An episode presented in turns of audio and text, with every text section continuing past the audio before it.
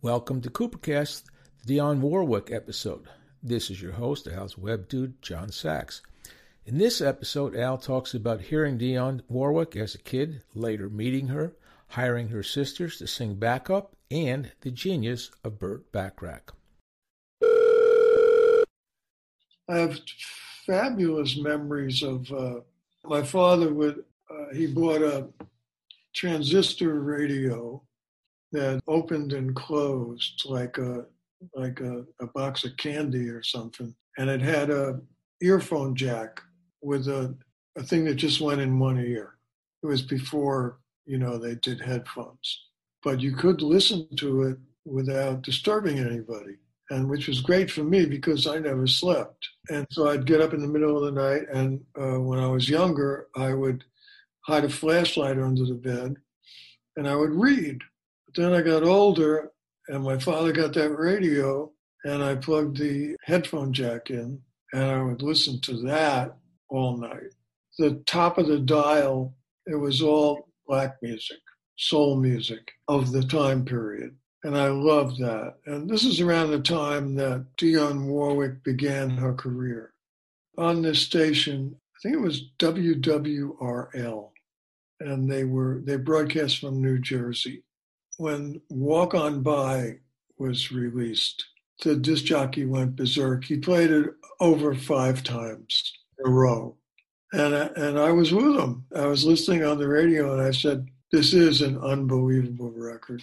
That was Bacharach? Yes. And Hal David was the lyricist. It was not wasted on me. I learned so much from the Bacharach records.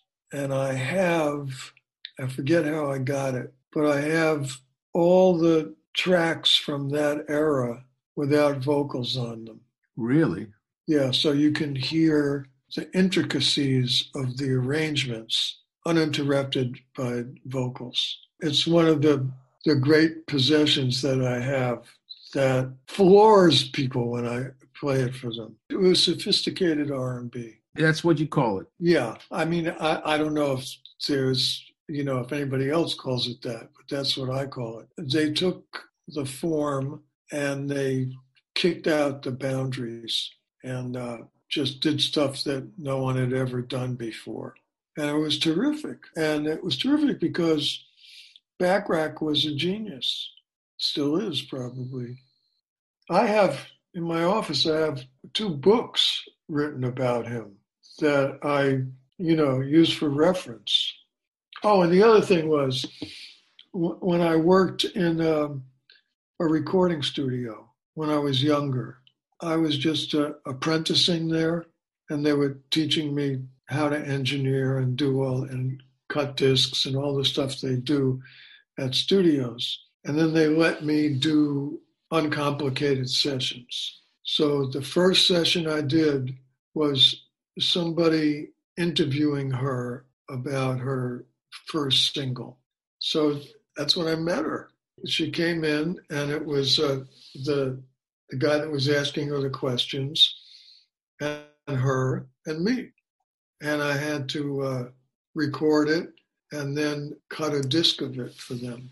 So I always remember that. She was very nice, and later on, when I uh, was producing records, I would uh, I would hire her sister a lot who put uh, groups together for uh, background vocals on records. And she was the contractor. So she would get great girls, really great uh, if I wanted three singers. And from that, on the Blood, Sweat, and Tears album, I had uh, Valerie Simpson and uh, I forget, and Melba Moore.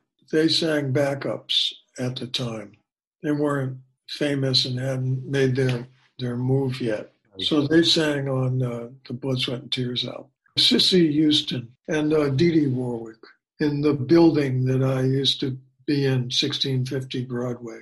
They were there. I knew Cissy pretty well because I would hire her a lot in the era when I when I was doing solo albums. Yeah, but I mean, but the Warwicks were pretty pretty good, and you could hire them. Not Dionne, but Cissy was probably the top female vocal contractor in New York. This has been Coopercast, the Dionne Warwick episode, brought to you by E Flat Augmented. Look for more episodes coming up and subscribe at Apple Podcasts, Spotify, or just about any podcast distributor.